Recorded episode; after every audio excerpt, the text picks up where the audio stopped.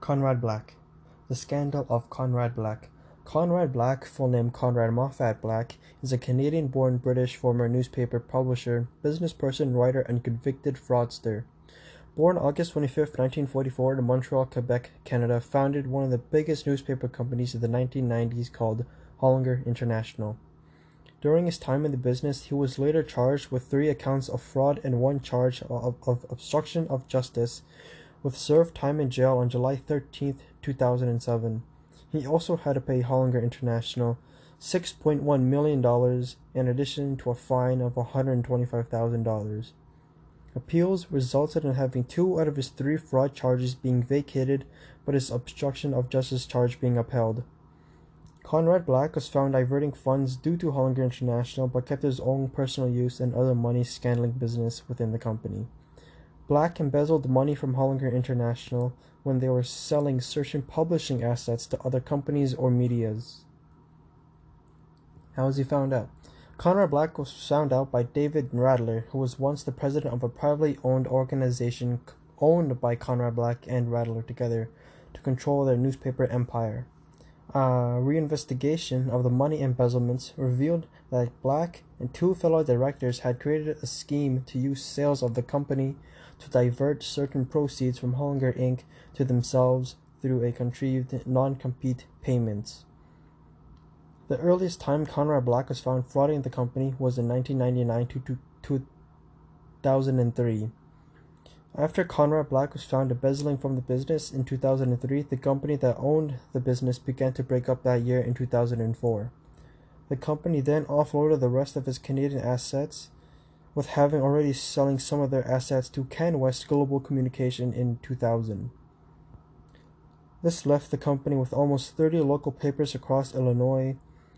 This included the flagship title Chicago Sun-Times and breaking ties with the Black Era and renaming itself the Sun-Times Media Group. The company, when going back to operation, had a loss of $36 million in 2006. The company also had a bigger loss of revenues of $416 million to $381.1 million in 2008, with revenues dropping by nearly a quarter. How this affected the public and business environment.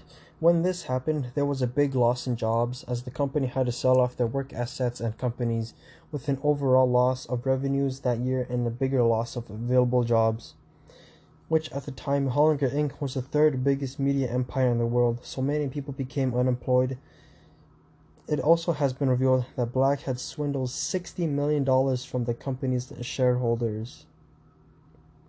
The company shareholders, when finding out what about happened, they all pulled out their money with, from within the business, leaving the company with no more shareholders. This development also made Hollinger International go bankrupt in 2007 with no more shareholders or operating business. What happened to Conrad Black? On May 15, 2019, former President Donald Trump had granted Conrad Black a full pardon for his crimes.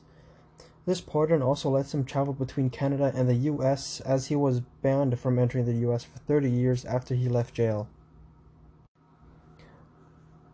Trump also noted that broad support from many high profile individuals who have vigorously vouched for his exceptional character. Conrad Black is also a friend of Trump with having written flatteringly about him in some of his articles he made about Trump called A President Like No Other in 2018.